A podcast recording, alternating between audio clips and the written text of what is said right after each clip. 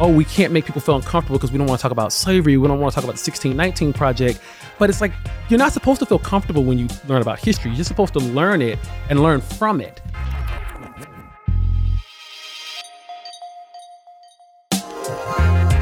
Welcome to The Lost Debate, a show for political eclectics. I'm Ravi Gupta. I'm Cory Bradford. And I'm Rikki Schlott. Well, Cory, what do we have today? Well, coming up, Biden celebrates one year in office with near record low approval ratings. We dive into our theories as to why Biden isn't resonating with voters. Then people are outraged after Warriors Park owner said that nobody cares about China's repression of Uyghurs. Was he out of line or just telling the truth? Then Ravi gives us his take on why the New York Attorney General's investigation into the Trump organization is compromised. And finally, Rikki brings us the latest on rolled back COVID 19 restrictions in England. But first things first, let's talk a little bit about what's going on in Florida. Lawmakers there are continuing their battle against critical race theory. Republicans advanced the Individual Freedom Bill this week. It aims to prevent private businesses and schools from compelling anyone to believe they are responsible for the past actions of their race or should be forced to feel discomfort or guilt on account of their race or sex. Critics of the bill say it amounts to censorship and could lead to frivolous lawsuits. Its supporters, however, say the bill would make sure students aren't being indoctrinated. Now, the Associated Press ran an article on the bill that read Florida could shield whites from discomfort of racist past. News outlets picked it up across the country, though the bill never explicitly mentions white people or even race in that manner. So, um, and Rikki, I mean, the, the Florida GOP is pushing this bill. And as far as I know, the Republican Party has always been about free speech, local control, small government. I don't see any of that going on with this bill. So what is what is going on here? Right, and I think you know what's interesting in this discussion is we've each played a critical role in education system very recently. You know, I was a school principal and superintendent. You're a parent. Rikki, you were probably most recently in school. Um, I think just Last coming out of the university last month. So I think we all have experience with the school system, and I think we bring that lens here. And I think of, as a, a school principal whose kids were ninety plus percent African American kids in the South, I think of this both from the perspective of the kind of discussions we want kids to have within school buildings, but also just how easy or hard it is to run a school. And I have a few problems with this piece of legislation with that lens in mind. Number one is that in the legislation, it says an individual, by virtue of his or her race or sex, does not bear responsibility for actions committed in the past by other members of the same race or sex. And I think what I take issue with here is the word responsibility, because if they had replaced it with fault, this legislation would have resonated with me more, meaning people aren't at fault for things that people have done in the past. But I think we're all responsible for them in the sense that, you know, the fault is about things that maybe we didn't have any control about. So it's not your fault, but we're all citizens of this country and we should want to rectify those things. we, and, and I think that we should, in our schools, we should be that should be like a, a central point of focus in our civics lesson. It's like, how do we actually wrap our arms around this difficult past that we've had and actually make it better leading into the future? I agree with that. And I also think, you know, I'm a little sympathetic to the idea behind the bill because I do, I mean, I saw myself, I was in school being segregated out into affinity groups and sent to different buildings to talk to people of different races about racial issues on MLK Day of all days in my high school, which felt a little ironic. So I've seen how there are problematic things that are happening in schools, but I, as especially as a libertarian, I don't like this bill specifically um, because it's I do think that it's probably constitutional for K to 12 teachers because they don't really have a lot of First Amendment rights when they're in their duties, but I don't like that it's applying to private businesses as well. And I especially don't like that it's about how someone feels rather than the intent. I think that intent is a pretty clear kind of metric of if I intend to intimidate you based on an immutable characteristic, that could be potentially problematic versus if you feel that way. And you know i do agree with the idea that this could lead to frivolous lawsuits that are completely subjective. Um, so i don't like the i think there's there's some merit to what they're trying to go after but i don't like the mechanism that they're doing it. And i also think that you know school boards and smaller scale solutions are always better in a more decentralized kind of way. It seems as though when you look at the language of this bill, it doesn't mention critical race theory. But when it talks about things like making sure people don't feel guilt, and that kind of brings up this idea of white guilt, and it t- talks about things about making sure we're not teaching that one side is more privileged than another just because of their race or sex. So it seems like they're definitely targeting what the conversation about critical race theory has been about over these last few months. Yeah, I think this question of white privilege is so tricky because any one individual could be more or less privileged than another. Be, you know, like there's a, a low income white, for example, who's less privileged than me as a brown person in this country. Undoubtedly, I've met many of those people. And so it would be insulting to that person for me to tell them that they're you know they've got some privilege that I don't have. Like I'm sure that there are certain rooms that they can walk into where they're accepted more than I am, but I feel like it's often a very sloppy conversation. Uh, and so I don't want that world where where we're just telling people in these very large, sloppy, and kind of general ways who they are and who they aren't, and we're not trying to be more precise. But at the same time, I also wouldn't want a classroom to be barred from talking about systemic issues that people face, or trends, or wealth gaps, and you know the, the tie between slavery and the economic conditions that we have today i think that's a part of the country that we live in and i think students can handle that teachers can handle that and i think any effort to shield people from those discussions makes them worse citizens and it, it makes it harder for us to solve some of these problems and i totally agree with rikki that you know this thing is so vague and subjective you know, I was I was thinking about Ben Shapiro. Last time I checked his Twitter feed, he, it says facts don't care about your feelings. And what I'm wondering is like, what what does he have to say about this law? Because this is all about feelings and not about facts. Like as Rikki said, like it's all has to do with like whether or not the intent or even what's in the lesson. If you feel, for instance, anguish and guilt over a lesson, over our failures in Reconstruction or our dark history with slavery, then there's a cause of action here. Like, is that that's kind of what this law seems to imply. Well, Manny Diaz Jr., the Florida lawmaker who's basically uh, pushed this bill, basically was saying that the bill aims to prevent teachers from forcing people to feel a certain way based off of history, but doesn't prevent them from teaching these things in history. And I just think back to like when I was in the sixth grade, I had a teacher who was big on teaching about the Civil War because I was in fifth grade in, or sixth grade in Alabama. So we, learned a lot about the Civil War. And I remember them asking the, a question. The War of Northern Aggression? Uh, yeah, yes, something like that. the war between the states. And I remember him asking a question to the kids who did not. It was our first you know lesson into, into the Civil War, and he was like, "What is the Civil War battle that marked the turning point for the Union?" And all the kids raised their hands and said, "Gettysburg, Gettysburg, Gettysburg." And you're all wrong. And I raised my hand and said, "Oh no, it's Vicksburg." And he was like, "How did you know that?" And I was like, "Because this is the third time I've had to learn about the Civil War." And I had to learn about it like four out of 12 grades in Alabama. And yet we're trying to make it where, oh, we can't make people feel uncomfortable because we don't want to talk about slavery. We don't want to talk about the 1619 project. But it's like, you're not supposed to feel comfortable when you learn about history. You're supposed to learn it and learn from it. And I feel like this bill is aimed at it could be aimed at really removing any teachings about slavery, any teachings about Jim Crow laws, any teachings about Reconstruction, because any of that can make you feel uncomfortable. And it could also be used in the other direction. I mean, an African American or someone who's Hispanic could say, well, this conversation makes me feel uncomfortable. So they could use this legislation to say, well, then, you know, I'm going to sue this school because they taught a certain lesson that made me feel uncomfortable. So this is just going down a really slippery slope, in my opinion. Right. Yeah. And I want to agree with one thing that, that Rikki said, you know, based on her experience just being in the school system. And I left being a superintendent in 2016 and I totally agree with what you're saying. And I think this goes too far.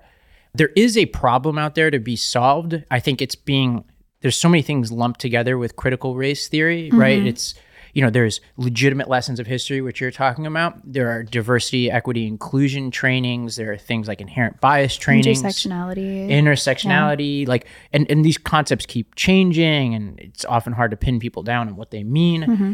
As a an educator, I saw some of the earlier versions of this before we called it CRT in these public debates, and I think there's a lot of bad pedagogy going on out there. Like mm-hmm. I remember, like I would fight with TFA, for example, which went from a reform-oriented organization to an organization that was training like what they saw as activists, and what they and what they were interpreting as activism within the classroom was teaching their teachers and creating a sort of perception that skills like math, reading, emphasis, um, high behavioral expectations, extended school days, even standardized testing are all racist tools of oppression. And they're and they're basically taking a lot of privileged white kids and, and you know largely liberal kids, putting them into largely uh, classrooms, uh, you know where there's mostly people of color in the South, teaching them to be, feel guilty about it and manifest that guilt by uh, questioning whether we should be teaching people skills or not, or having high expectations of everybody in the classroom. And to me, that's pernicious. Should it be outlawed? No. Like we should debate it, we should discuss it, we should confront it. Uh, I think outlawing it does nearly nothing because then you're going to have your blue states double down on it. The red states won't have it. Private schools, like, you know, who knows in this bill, I guess they wouldn't be able to do it either. And I think we should just put this stuff, surface it.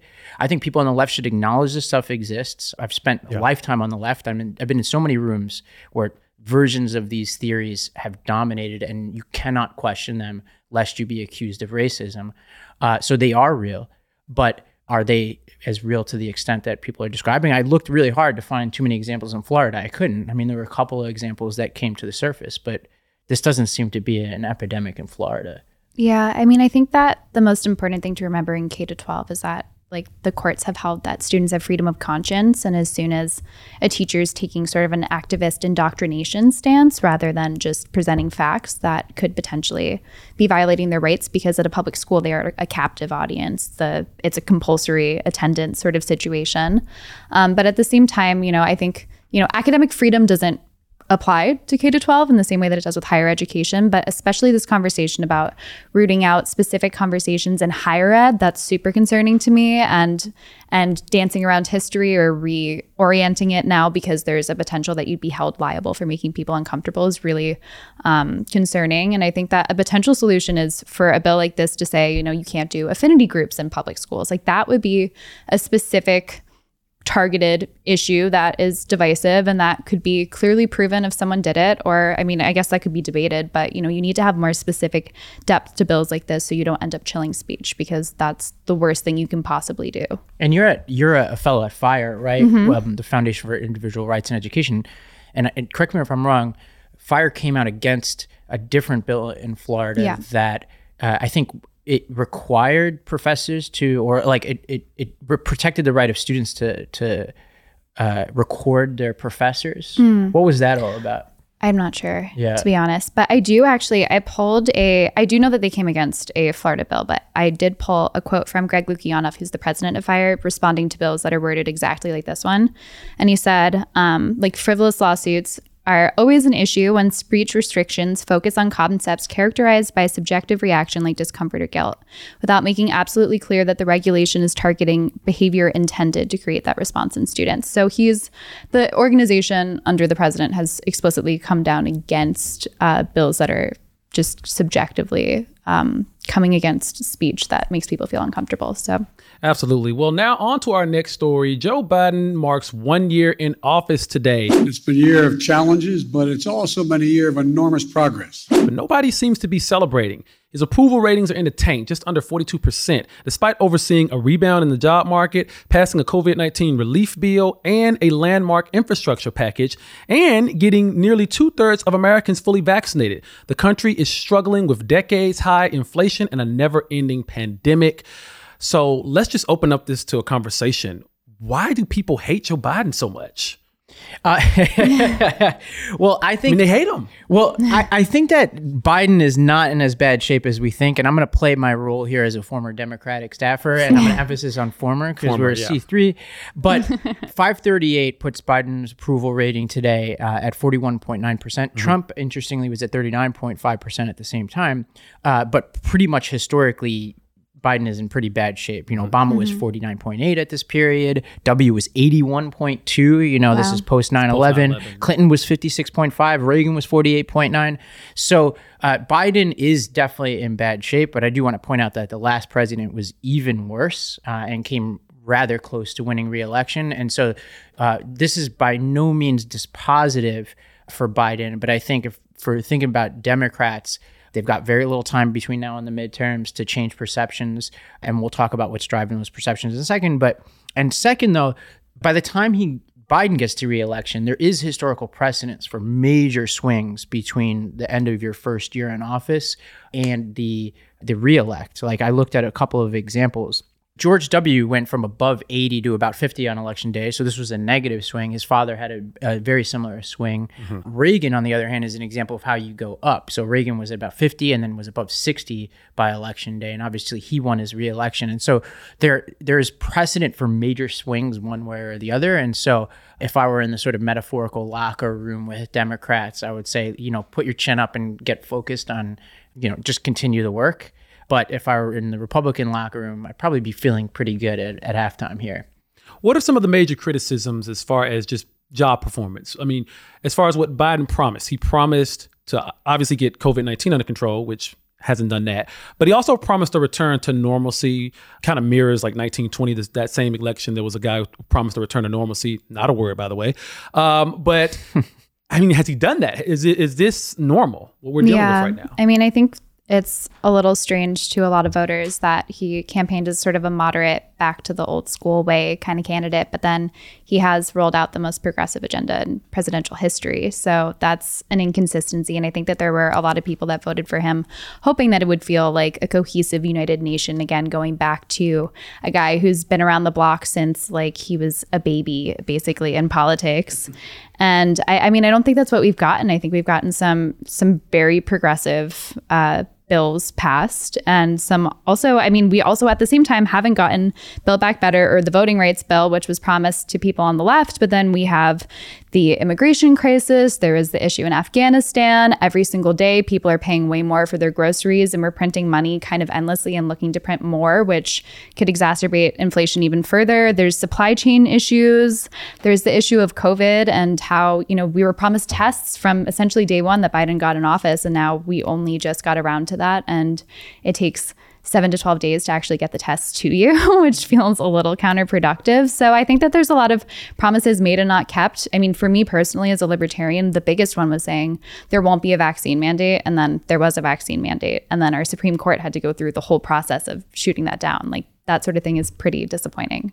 Well, one thing I hear in in what you're saying, Rikki, is a little bit of a catch twenty two, which is like he he wants to do all these progressive things, but one of the reasons why we're scoring him as not successful is because he didn't pass all those. Oh yeah, I think it's different factions. Like yeah. from the left, he's his approval rating's low across the board. Yes. From my vantage point as a libertarian, like I don't I want like almost no government spending. I don't want the the federal government to grow in size and that's i mean that's just those are my personal qualms. But from the people on the left that's a pretty big uh, loss. And for the people on the right there are a whole other swath of issues. And then for the people in the middle who just kind of wanted like a steady middle of the road guy in some ways that's not what we're getting. Yeah well let me let me defend biden a little bit here. So carville famously said it's the economy stupid. And i actually think that as we sit right now, especially if if you think about like if the key drivers of inflation in the supply chain, like this is the big if, if those mitigate over the course of the next year and Biden maintains the economic recovery you know, and thinking about unemployment, for example, is at 3.9% right now from 6.7% a year before that.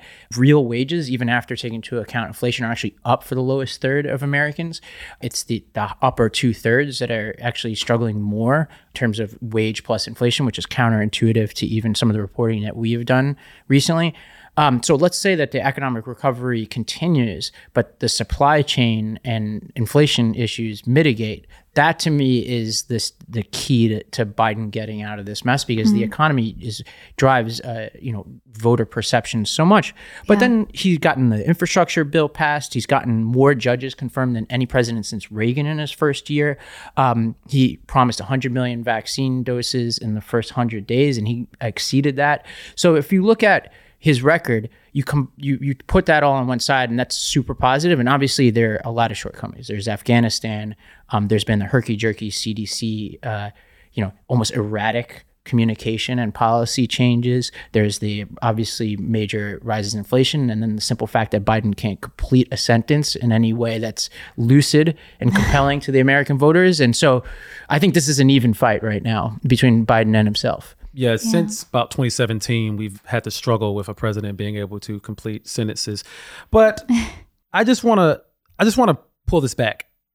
All of the stuff you just said is great, but inflation being as high as it is, it, it's higher now than it has been since like the 70s or at least the early 80s. And all the gains we've made, whether it's the stimulus checks that were passed, whether it was higher wages, whether it's lower unemployment, none of that matters if our dollar isn't stretching more. Like if we're having to pay more, then all of that is pretty much it's, it's pretty much a zero sum. Like it's just it doesn't it doesn't matter. But also when it comes to the presidency, a lot of it is about image.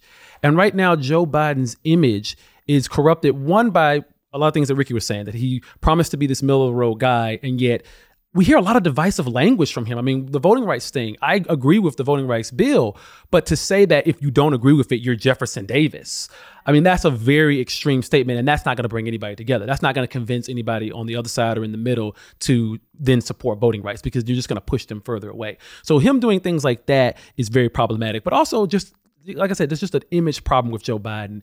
And he can't combat this because the left wants him, the left you know, the Democrat Party is controlled by a sort of moderate left, but the left left, like the loony left, they control social media.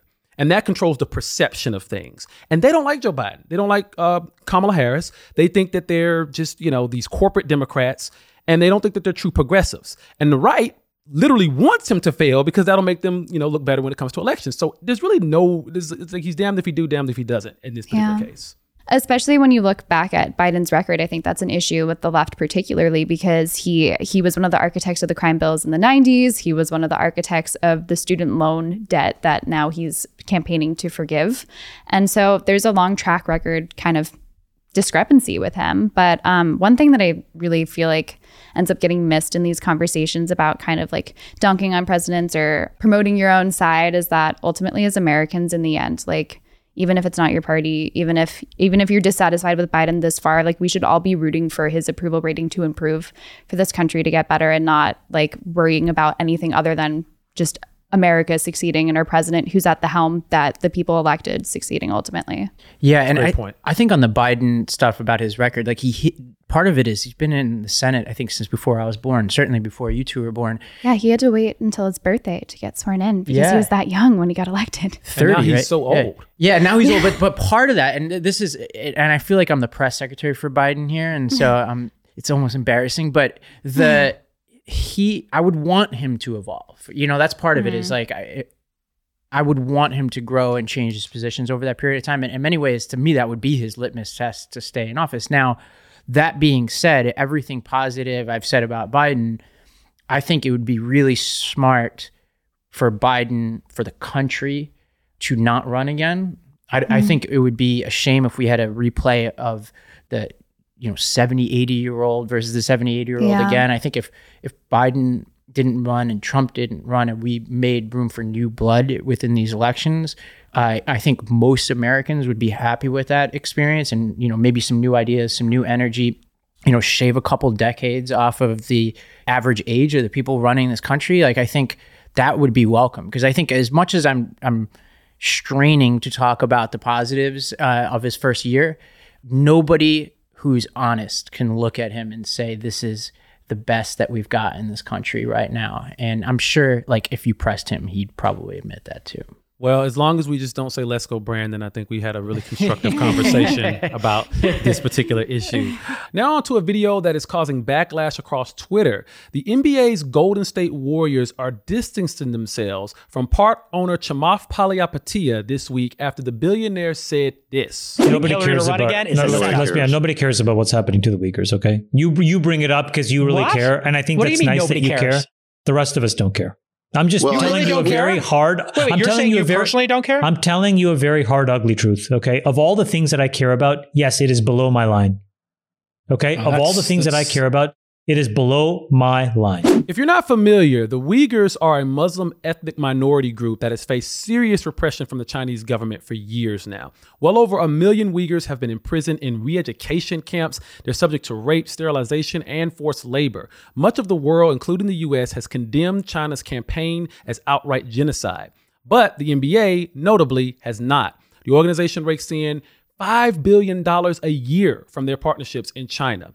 And because of that, the NBA, like most American businesses, does everything in its power to steer clear of having a stance on the Uyghur crisis. Now, the Warriors say Palihapitiya's views certainly don't reflect those of their organization, but make no statement of their own on the situation in Xinjiang, the province in China where this is taking place. So, was the billionaire's comments reprehensible or a tough to swallow truth on how Americans view this situation? So, what do we what do we think about this? Well, I think obviously we should all care about what's happening, whether we call it a genocide or just a like an incredibly nasty and evil crackdown on a group of people because of their ethnicity and their religion. Whatever you define it as, and the US has called it a genocide, it's horrible and we should care. And so he's wrong to not care, but he is not alone. Um, he goes at the end of this, he said, he goes, I stand for me uh, at the end of this interview. And the one thing I want to give him credit for is that he's one of the only honest people I've heard about this. Because I think so many people were clutching their pearls on the internet saying, I can't believe he said this. I can't believe he said this. And what I would want to know from those people is do you buy goods from Nike, Apple, Coca Cola, Adidas, Calvin Klein, Campbell Soup, Costco? You know, you can go down the list and say, like, there's so many corporations in this country that we all depend upon that have problematic ties to that region and haven't cleansed themselves of their connection to that regime, the perpetrators of this violence, and we're all complicit in it. And what I want to know from the people who get upset at him is like, what are you gonna do? Like, what are you gonna do to help solve this problem? And if you do nothing, it's functionally the same as not caring. I think there's difference. There's a difference in saying I don't care and saying I can't fix this though there are a lot of different ways that he could have taken this and said, you know, listen, you're asking me about this because I'm a minority owner of one NBA team. I can't fix the world's problems. I'm donating to XYZ cause. I am I have charitable things that I do in my life and I, I can't fix the Uyghur problem. That would have been totally fine with me. But he's also wrong in saying that nobody cares. 70% of Americans say that they'd rather take some financial losses and pay more for goods in order to stand up to the human rights abuses in China. So people do care. And, you know, the people who can actually make a difference are people in C suites that are in these corporations that could swallow a little bit of a shaving off of their margin. And it's not you and I. And so to hear somebody with financial power say something like that is pretty disturbing. Although I would say one small wrinkle is that with the NBA, China's consuming their product versus with a company like Nike, like we're really talking about like a profit margin, which is right. really disturbing in the end. Yeah, and with Nike, you know, there was this Uyghur uh, Forced Labor Protection Act which passed mm-hmm. Congress, and I want to be careful with my words here. It's Nike, Apple, Coca Cola lobbied the bill. I don't want to say mm-hmm. lobbied against the bill because who the heck knows what happens behind the scenes here. But it seems a little bit shady. And basically, what was happening was, you know, bipartisan bill passed. Uh, essentially, yeah. to force companies to break ties with this region. Mm-hmm. Uh, it seems like what happens in China is like the supply chain is really murky. And so these companies didn't want too stringent of rules applied to them.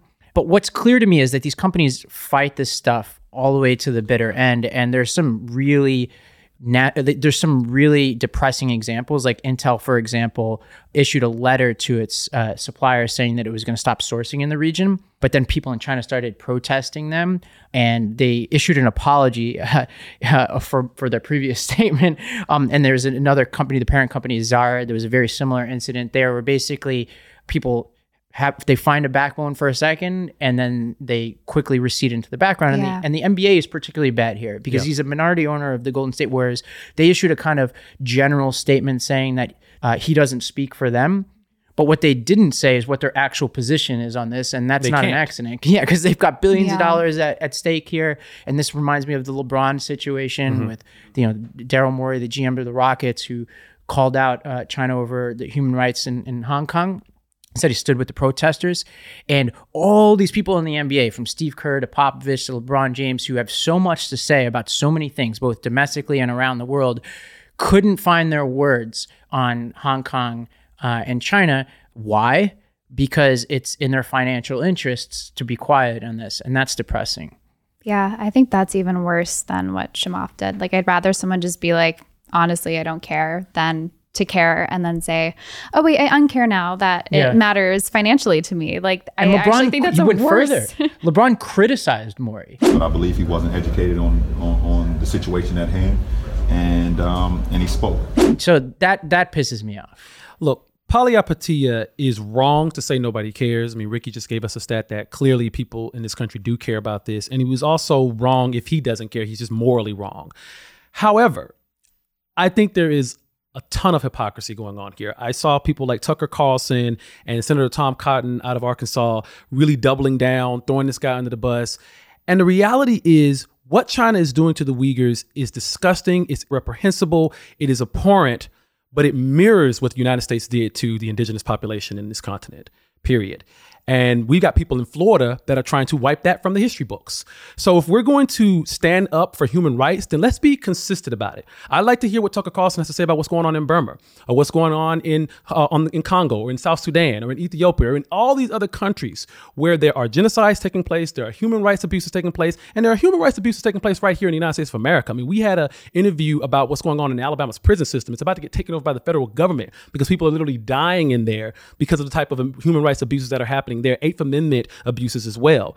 And so if you're going to be, you know, stand up and speak out against a guy like this because he said something ignorant regarding China's human rights abuses, I'm all for it. But then be consistent. I don't like the selective outrage because they're really just doing that for political reasons, in my opinion. Right. Yeah. And following up to what Rikki said too, you know, one thing I'm trying to figure out, like, how much do we credit people for acknowledging something versus doing something about it, right? So like I'm trying to think of like what how do we treat the 70% plus of people who say they would make a trade off. You can make a trade off. Like there are websites you can go to where you can find out where materials are. There are human rights groups that make recommendations on, on products you could purchase. You could just wear all H&M all the time. Do people do that? They don't. I don't do that. So I'm an effing hypocrite on this issue. And that's what I'm trying to say is like when I look at him, my instinct is to be like, fuck this guy. And then I'm like, well, what functionally is different about the way I live my life than the way this guy lives his life, other than he has billions of dollars and I don't? I still have a lot more money than most people on this planet, and I don't make the right choice. And so, and, but I want to. Like, and the question is like, is the energy well spent going after this guy and dunking on him? Or is it well spent looking inward and saying how do i actually figure out where my money is going and is it going to the right place? Absolutely. The man in the mirror. That's where, you, where that's where it has to start. Yeah i'm asking him to make a change. And yes hmm. yes. Yeah. take a look at yourself and make a change. Yeah. Now on to our next story. Tish james and trump so, Ravi, what is going on here with her investigation uh, into the Trump organization? Listeners and YouTube watchers, if you hated what I had to say about Biden, you might love this particular segment. Here's what's going on here. So, the, the New York Attorney General's Tish James. Uh, she has responsibility over the civil case against the Trump organization, and the Manhattan District Attorney uh, Alvin Bragg, who's appeared on the show, has responsibility over the criminal case. And as full disclosure, I helped elect Alvin Bragg. And when he was on the show, I pushed him um, on a, what I saw as a conflict of interest in that case, or at least some bias uh, that was present uh, in the election. And my issue here is Tish James just announced that there's been significant progress in this case. For the first time, we're getting details in what New York Attorney General Letitia James says is significant evidence of fraud committed by the Trump organization, outlining that it inflated the values of six Trump properties, including his golf courses. I'm not going to go into too much detail about what this case is about. It basically has to do with Trump inflating his assets in order to get favorable loans. And it, she seems to be signaling that she thinks she has him on a civil case on this and is going to be calling him uh, to testify. All of this to me is secondary to the fact that Tish James herself has a major problem in overseeing this case because when she ran for office for this attorney general position in 2018 in multiple occasions she signaled that she was going to go after trump. She used general language about how like trump needed to worry about her and that she was going to shine a light on like you know all of his books essentially and, and, and find his wrongdoing.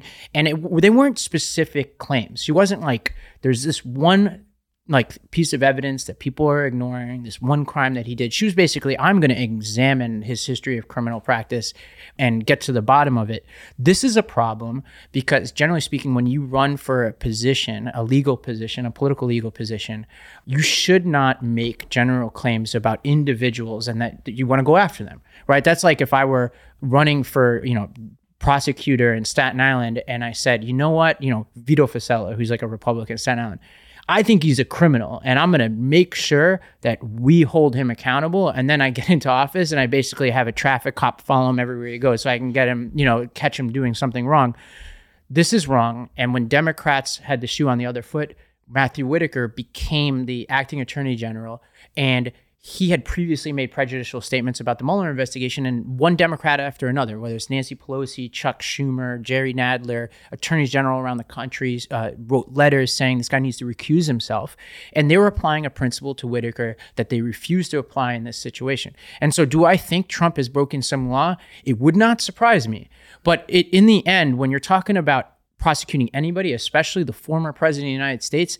Everything needs to be clean. This is not a clean investigation. She needs to recuse herself. And I think the fact that she has gone this far without recusing herself means to me that this entire investigation is suspect. Uh, and it really worries me. Very sus. Very sus indeed. It just reminds me of the Democrats have done this before with Trump. Like they did this with the Mueller investigation, this thing of, oh, we're to find this smoking gun. We're to find this thing against Trump. And then when that fizzled out, it was like, oh, never mind. And then, you know, the whole Ukraine thing happened. And that was a much more serious accusation, a much more serious possible crime that Trump committed. But then it, it didn't have as much of an effect because people were like, well, you've done this before. You've said this before with the Mueller investigation. And then the same thing with the Jan 6 stuff. It doesn't have as much of an effect when you constantly go into office. I mean, there were people, there was a senator, um, I think it was a congressman out of Texas. Uh, his name was uh, Al Green, not the singer. And he was like, I'm, we're going to impeach Trump. Like he came in like in 2017 saying, we're going to impeach Trump for no reason.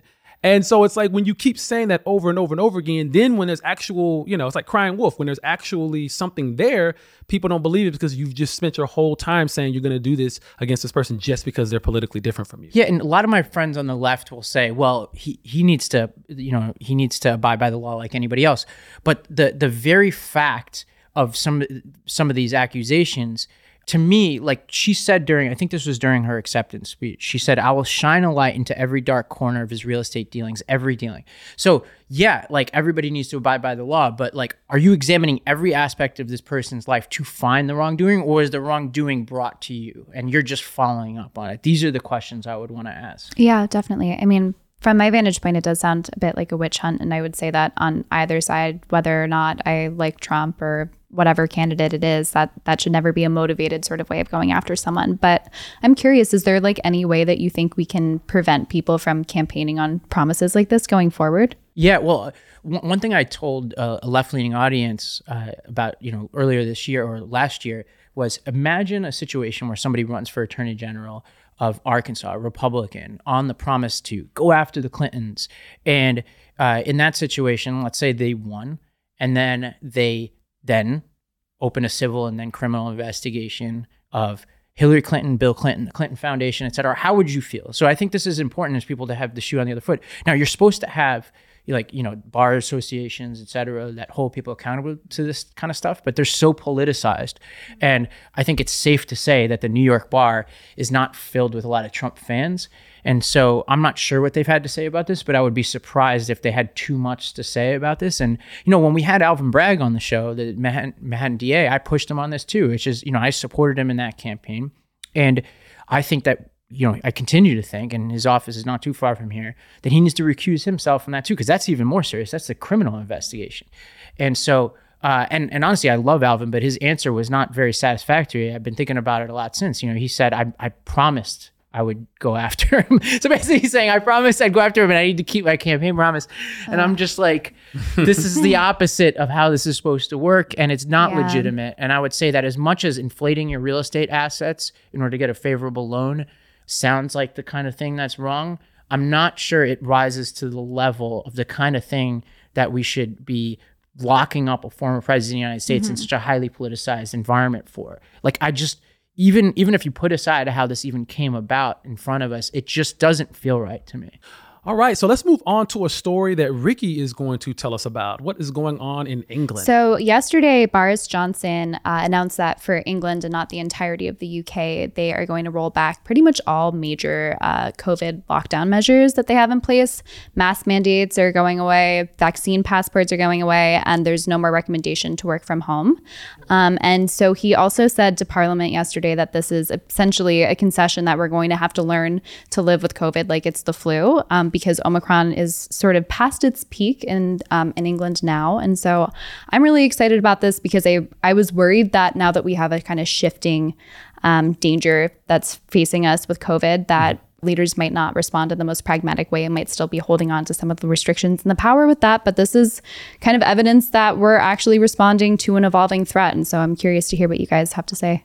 Well, it was funny just trying to follow this story because I'm reading uh, BBC, trying to get to the bottom, you know, what's going on. And they have reports of, you know, Northern Ireland may follow and Wales may follow. I'm like, wait a minute, what? Like, it reminded me of Ted Lasso. There's like a part where he goes, How many countries are in this country? Well, I mean, he must be from England, yeah? Wales. Is that another country? Yes and no. How many countries are in this country? I'm like, what's going on here? So um, I'm still confused as to what the United Kingdom and England is, and it's been explained to me a hundred times. But um, I'll put that aside because he's the UK Prime Minister, so I don't know. Yeah. But I'll put that aside and admit to one embarrassing fact, which is my in reaction to this, just trying to marshal evidence for my pre-existing biases.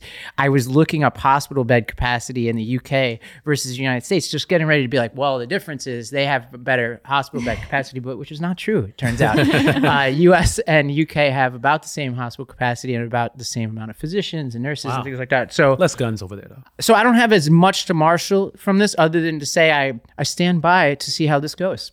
Yeah. So there's England, there's Wales, and there's Scotland now. But um, no, and Northern I, Ireland. Yeah, and there's Northern Ireland, and yeah, it's all one thing, but it's all different too at the same time. But um, I think this could be a model for for the United States as well as just other countries to figure out a way to still take COVID nineteen serious, but also get back to normal because yeah. we just can't. I mean, this is like the third year of this now. Like we just can't keep, you know. But but like we've talked about it before, there is this like pandemic class that enjoys mm-hmm. these restrictions. Like people who are super you call introverted. It, somebody calls it pajama class, right? Yeah, they love to work from home. They love to stay away from crowds. They love to wear the mask. They've just created into a whole political identity. So I feel like it would be more difficult here in the United States for, for us to do stuff like England, and I feel like there would be like a left wing political pushback to it. Well, Rikki, I had a question for you on this because part mm-hmm. of that what was surprising to me is you know it's a different type of system it's parliamentary system so it's not federalist like us so yeah. when the government says it, it essentially happens yeah. across the country and what he was rolling back is such an interesting combination of policies because